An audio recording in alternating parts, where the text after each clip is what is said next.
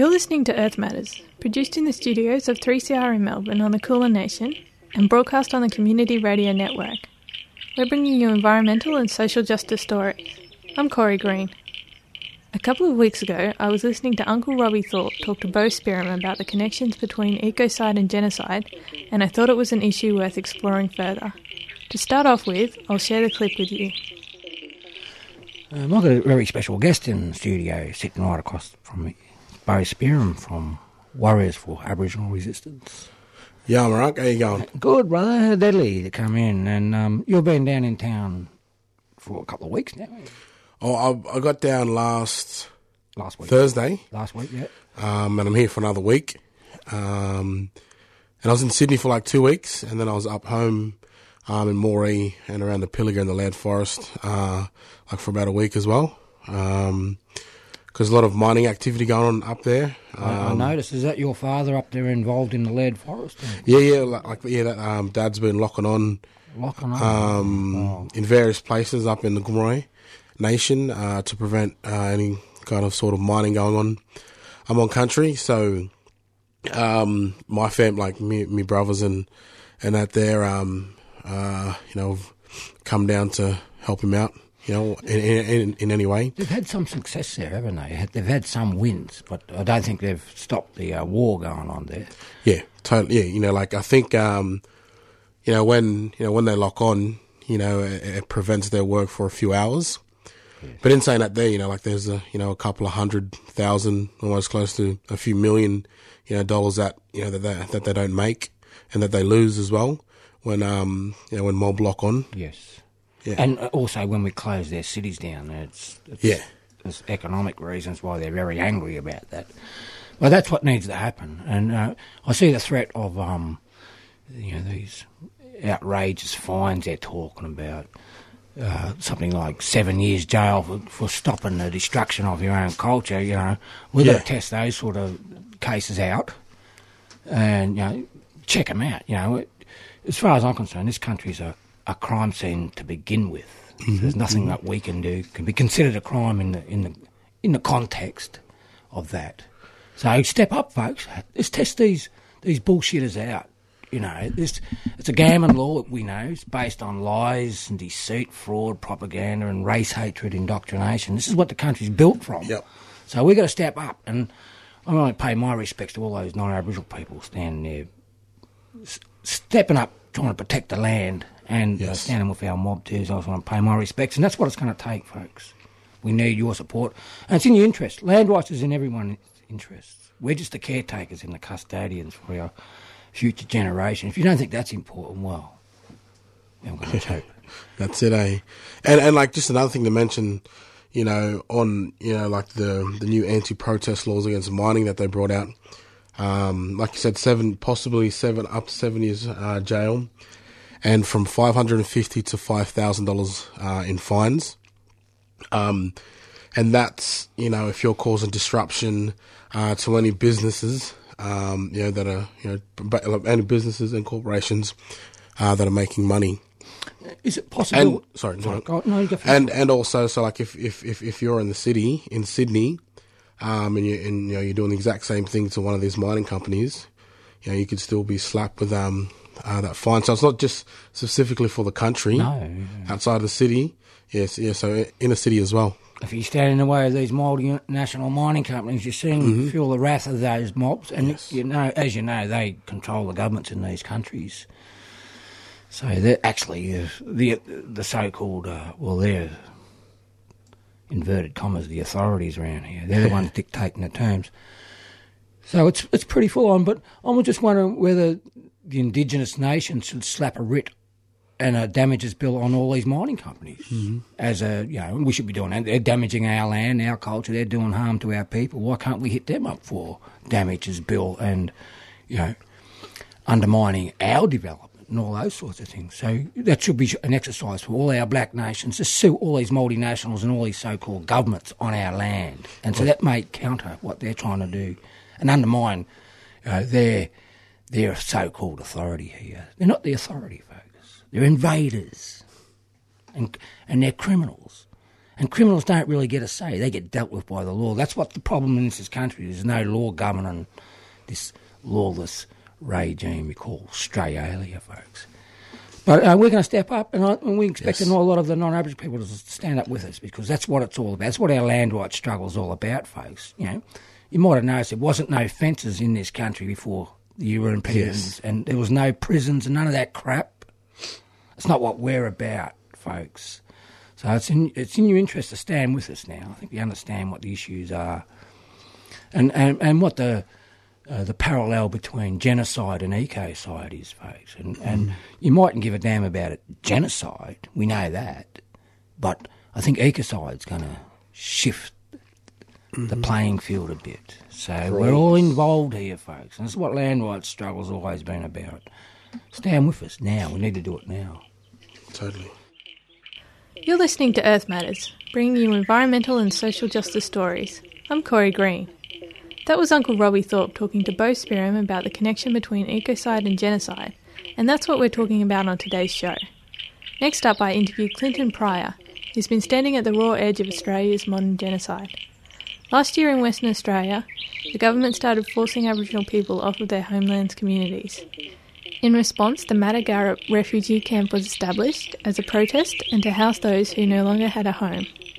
Clinton tells us more and talks about the connection between this genocide and the environmental destruction that's happening in Western Australia. Thanks for appearing on the show. Can you please introduce yourself? Hello, my name is uh, Clinton Pryor.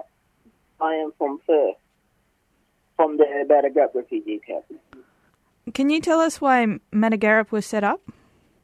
At the beginning of um, last year, the government of uh, uh, in Canberra, the Tony Abbott, and when Tony Abbott was Prime Minister, um, decided to uh, cut back uh, funding on um, Indigenous communities uh, across the, uh, the country. And um, because over here in uh, in Western Australia here, we uh, we are in debt about forty billion dollars in debt because of the um because of all the stuff that uh, Barnett got a, Barnett got all the stuff built around the city here, and uh, because we were forty billion dollars in debt, the government Barnett here did not want to um, fund indigenous communities and trying to pay back pay back his debt by uh, cutting by closing 180 communities down within last at the beginning of last within the next three years and we decided as Indigenous people of West Australia decided in the southwest here, Hasnunga decided to build a Matagarup refugee camp as a safe haven spot for uh, people that were going to lose their communities up north that they uh, Barnett was going to close as a spot as, for them to come for safety if they had no homes and no communities. The government was closing them down because um,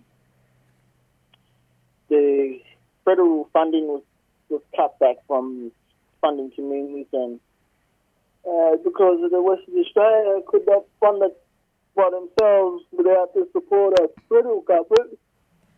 So they decided they wanted to close 180 communities, and that's why we set up the Matagarup refugee uh, camp as a safe haven spot for our people. And do you think the only reason they were closing down the homelands community was the money? Um, I think to myself that uh, it's got a lot to do with mining behind it. A lot of mining because the thing is, Tony Abbott, when he was Prime Minister, and now why, why would he put the us, us guys, as Australians, into the Southern Pacific Trade Agreement that allow foreign uh, company, mining companies to come here and buy land up? Mm. And that's why I think that it's got to do with that because if you know yourself that foreign countries, mining companies can buy your land up, so you sign an agreement with, a, a trade agreement with, and on top pay the country money through, uh, you know, by, uh, re- by paying us uh, resources to mine this land, but on top we know ourselves that the government pays companies, mining companies themselves, to come here, and then the government pays for them to come here and, and mine this land and, and also rip off the indigenous people. In Australia with royalty money. Australia, we all know ourselves that Australia's full of um, of resources to the max. Like the mine, oh, oh, you got a lot of gold here, you got a lot of oil here, and you got, you know, you name it, every resources you got in, on on Australian earth. We have the most resources on the planet in, in Australia, and it's sad sometimes why um, people allow uh, money and greed to get the better of them and just don't realize that the, what they could be doing hurting other people. So, can you tell us also about the $1.3 billion native title deal?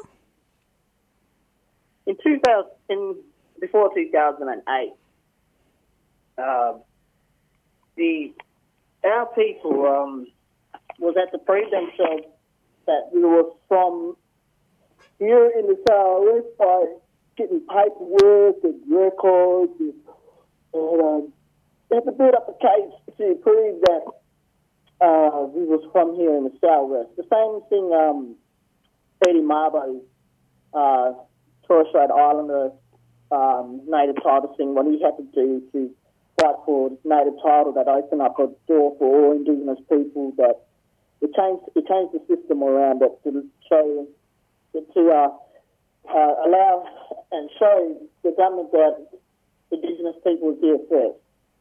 So in 2008, we we won our native title um, in 2008 in here in the southwest. About uh, I say about four four years later, the Barnett government uh, approached uh, a group of people called SWALS. SWALS is a, is a native title um, organisation group that's got all our elders in there that represent, supposed to be representing all uh, Southwest Indigenous people in the Southwest. Also, SWALS Southwest Land Sea Council group is uh, government funded, so they're also owned by the government because the government fund them in, in a way that with, when we won our native title in 2008, then they had a Southwest Land, Land Sea Council had a new CEO named Glenn Kelly and uh, came through, and it was all planned out that the fact that the government was planning out a, in a way to um, try to get rid of our native title here in the southwestern territory down to um, Albany, and also from Geraldton down to Albany there, and the, so the government comes to um, to approach the indigenous people here in the southwest and offer them, uh, if you give up your native title, we'll give you uh, $1.3 billion for it, and also on top we'll give you uh, a bit of land back that you can own and have. So what it is that they'll give us land back that they don't, the government don't want and don't mind, and it's got nothing there. We call it dead land in a way that we call our land, some lands dead land is because there's no nothing there. And um, and the thing is, is that uh, when the government um, approached our people, Mm. they were making these uh, meetings and agreements behind closed doors without um, in, um, uh, notifying other Indigenous elders and our own pe- people. So in 2008, you had all these, you had the um, tent embassy mob was set up back then. That's what, when uh, the, the uh, Aboriginal Tent Embassy was set up. And you had uh, all these um, in the south set up tents and they were protesting because we knew ourselves we didn't want $1.3 billion and, and land to be given to us that we call dead land. And on top, when we know that the land itself is more important than money. But the saddest thing these days, had got someone, you got our own people uh, with greed for money these days and allow money and greed to get the better of them. And it's sad in a way because somebody else is one of the, the buddies is because you they think this is the right thing to do for, for the future generation.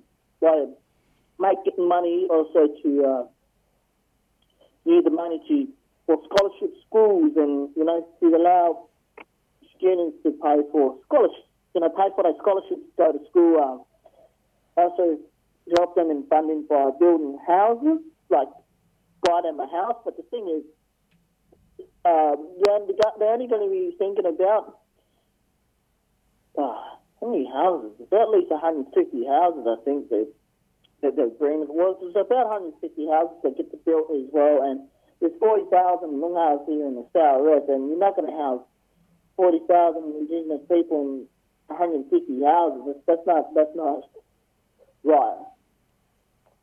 And so, what do you think of are the environmental consequences of both of these deals? The homelands one and the native title one. If we lose our native title, you both, and if the government takes control of the land in the southwest, we're going to look at a. Uh, you're going to see the land getting more sicker and environmental um, problems like, you know, if they want to gas and coal and gold, and you're going to, they're going to, they mine the land more. It's going to poison the southwest land in way so this poison the rivers and the environment by you know, knocking down trees and destroying um, habitats where animals have, you know, habitation of, uh, you know, um, when it's, uh, you know, birthing season or something in, in, in uh, I think it's sort of in spring and that, you know, when, when animals have it in.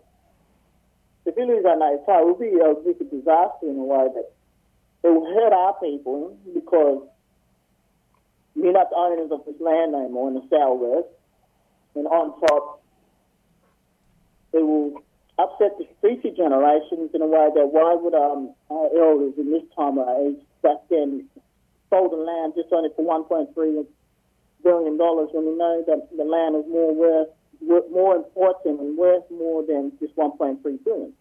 So we've been here for um for 60,000 years since Dreamtime started. That when the the ancient ones and the, uh, ancient, the ancient spirits and that came down to um, to the earth and created everything. They created the rivers, the mountains, the hills, and the, uh, the animals and us guys, and they created the land. And, and what they left, they left their essence for uh, people to honor their essence, what they left behind, and that's what we call sacred sites. And the thing is, is that it's not duty to these uh, sacred sites. And, and that for 60,000 years. I do not know why now, for 60,000 years, we've been guarding sacred sites and honoring our, um, our spirits and gods in our cultural belief. For, and give it up now just for 1.3 billion. This is this this world these days it, it's confusing our our people. This way of life is confusing our people in a way of living differently, not living like having used to live 228 years ago when we was living that that proper uh, of that land in our own cultural way, speak our own language, know how the land works um, and how we can survive off the land. But now these days it's, it's a bit different now where we live in a, in a Western way of life. So if we sell our land for 1.3 billion, it's not just that it's going to mean up the owners of the land no more. It, it is also on top. Um, it's going to make it hard for us to protect sacred sites, cave paintings, you know, Aboriginal, old, old Aboriginal art cave paintings, and uh, also songlines. Songlines is like connections of sacred sites that connect you to the next sacred site uh, could be, be destroyed. Uh, on top of that, we don't, uh, some of the artwork or Dreamtime stories that, that they tell, when they used to tell stories about the Dreamtime in cave paintings, um, that will be lost if it, if it gets destroyed. And it will make us lose a bit of our culture, a bit of our culture in a way that we will lose a bit of a sacred side. We will lose song lines, and also on top we will lose a couple of Dreamtime stories because well say you, well say we won't lose a little bit. We might, it will be the end of our culture, and it will be hard for us to teach our young generation about the land, the Dreamtime sacred site, uh, how the land was created back in the Dreamtime, and it, and that's why, in my heart, I, I think that uh, we don't need this 1.3 billion dollars because the government's done, if government's just saying, "Oh, we'll cut back on funding, uh, cut uh, funding to um, uh, um, communities and uh, for Aboriginals on Aboriginals to go to school and that, we might just say, um, these guys are the owners of the land, and it costs us. They, got the resources going to make us. If we try and mine the land in the southwest, we're going to pay them resources, and we don't want that. We don't want to pay them royalty. We might as well try to get them to give up their land, and so we can get the royalty and let them rely on 1.3 billion dollars. That's only going to last us for these 12 years, and then after that, it's finished, and then we got nothing. Then we're completely screwed in a way. So that's why I would prefer that. I'd rather keep the land through to protect the land because I'd rather, I'd rather keep, um, keep our culture alive, do uh, song, uh, show the young generation song lines, um, art painting, uh, Dreamtime art painting that um, how it tells the story how the land was created, um, sacred sites, uh, and how the land look after the environment and how to survive off the land. I think that's more important than just 1.3 billion dollars. So, what's been happening? Um, what's been happening lately at Mat- Matagarup? Well, at the moment, at Matagarup, we've been we've been raided non-stop, non non-stop by the city of Perth. And the thing is, is that we decided to give it a, give it a rest. Um, uh, we had a rest from Matagarup is because we're waiting from our elders and that to let us know when it's okay to go back to the island and camp. But we'll be camping there soon again. But I can't say when, but we will be camping there soon again because the city of Perth has gone a bit overboard now where using local laws in a way, bylaws saying that they had a permit to camp on that island. But we're using federal law because the island is registered as a uh, uh, a sacred site, a woman's birthing ground. So Matagarup is called a Matagarup woman's birthing ground in a way that women used to have babies on that island for 40, for 60,000 years and and we it is registered as a sacred site. Mm. And also top it uh, gives us the right to camp there. It's, it's registered as cultural teacher ground. It's a meeting ground, and then also it's a camping ground. Mm. And so we have the right to camp there, but the city of Perth and the police are using local laws saying that you could have a permit to camp there. So it's a bit of an ongoing battle, and that's how, that's how that's just the same incident also in 2012. And then you think to yourself, is like, hold on, if we have the right to camp there, but you guys are raiding us all the time and using a local law to try to come over federal law, then you're breaking the law in a way that you're breaking federal laws and be arrested by the Australian federal police by coming and raid us. And on top, you know, the native title over here in the southwest still exists in a way that it's been knocked back in the High Court. So we still have our native title into July, where we've got to go back to High courts and, and listen in to what's the the uh, the outcome of the case.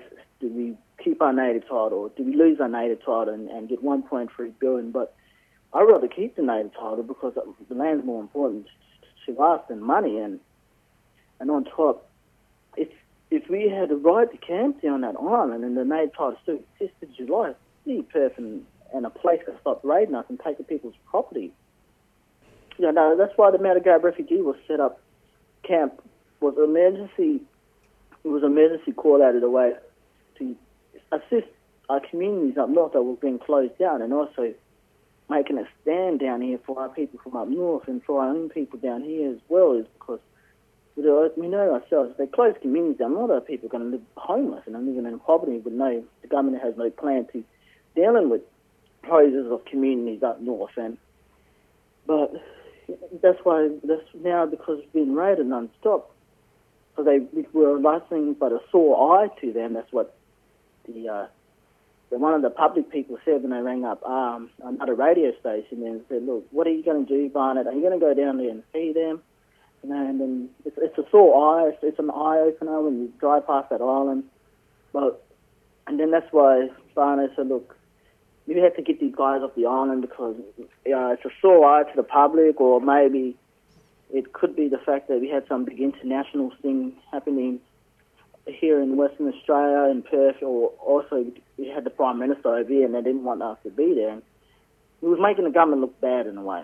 But it, how how can we help it? We can't help it. We were closing down our communities and our homes, and he was going to make us live homeless with it just by closing them down with no plan of helping the people. And um, putting, if you're going to close communities, you've got to have a backup plan to put them somewhere else. But they didn't care. They just wanted to close 180 communities because they had they were mining. They were wanted the land for mining and that. And, and a lot of these communities up north have they are owners, traditional owners of the land, but also on, on top they have um, they're protecting sacred sites, and some of these sacred sites is built on minerals and gold and, and you know oil and gas and that. And you know you push the people out of their community. You know you're not going to have a big threat from the community people to, to defend their land, the ancestors, uh, ancestors' land from mining companies. And so, but because we looked like we were a sore eye to the public, they pushed us off that island and kept on raiding us non-stop. But we said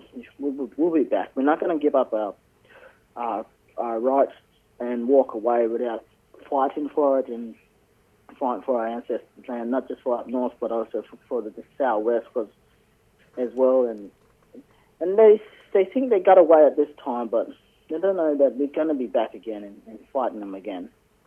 Mm. And how can people around Australia help? Well, the rest of Australia helped in a good way with all the marches they had last year, you know, and the whole world was marching for us last year for closures of communities and that, but it slowly died out in a way. I don't know what happened. People must have thought that the government decided to refund communities again, and because it, it really we realised the government was really under pressure from the public and around the world of um, international pressure to fund communities again. But I think the government has now started to refund communities again, but Matagarup refugee camps still needs to be set up because within that period before they decided to refund the communities again, they already closed some of the communities down and left like, people with nothing. So communities it's sad that in a way some communities have been closed down and other communities just uh, miss the nail in a way that they still have their communities. Mm. And we still need to say that's why Matagarup refugee camp needs to be set up in a way to let them, the government know, look, you have closed communities and you have decided to refund communities, but you have closed communities and there's few of our people stranded in a way living homeless now and and you want to move us off the island and say, oh, uh, you, you are refunding communities again.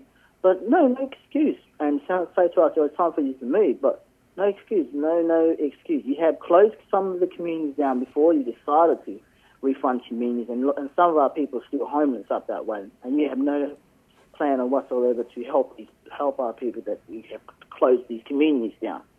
So it'd be good in a way if the countries to marching and rallying and protesting for communities that was already being closed down in a way to keep pressure on the government to say, look, do not um, deny and, and, and making an excuse in a way saying uh, we are now decided to refund communities. But before you decided to refund communities and made that decision again, you have closed a few communities down and left a couple of people up north homeless. So it'd be good in a way if the government can decide that the communities that they close down, they can reopen them again and get our people their homes back. That they the ones that they closed down, but not the ones that, and also keep the funding going up in these communities up north and down. You've been listening to Earth Matters on the Community Radio Network. That was Clinton Pryor from the Matagarup Refugee Camp. And if you missed some of today's show, don't forget that our podcast can be downloaded at 3cr.org.au slash earthmatters. Earth Matters would like to thank the dedicated people at the Community Radio Network for all their hard work in getting this program out to you. Earth Matters was produced in the studios at 3CR Radio in Fitzroy, Victoria, on the Kulin Nation. Our contact phone is 0394198377 and our email is earthmatters3cr at gmail.com. That's all for today, but we'll be back again next week. Thanks for downloading a 3CR podcast. 3CR is an independent community radio station based in Melbourne, Australia, on the Kulin Nation. For more information and to find out how you can support 3CR, go to www.3cr.org.au.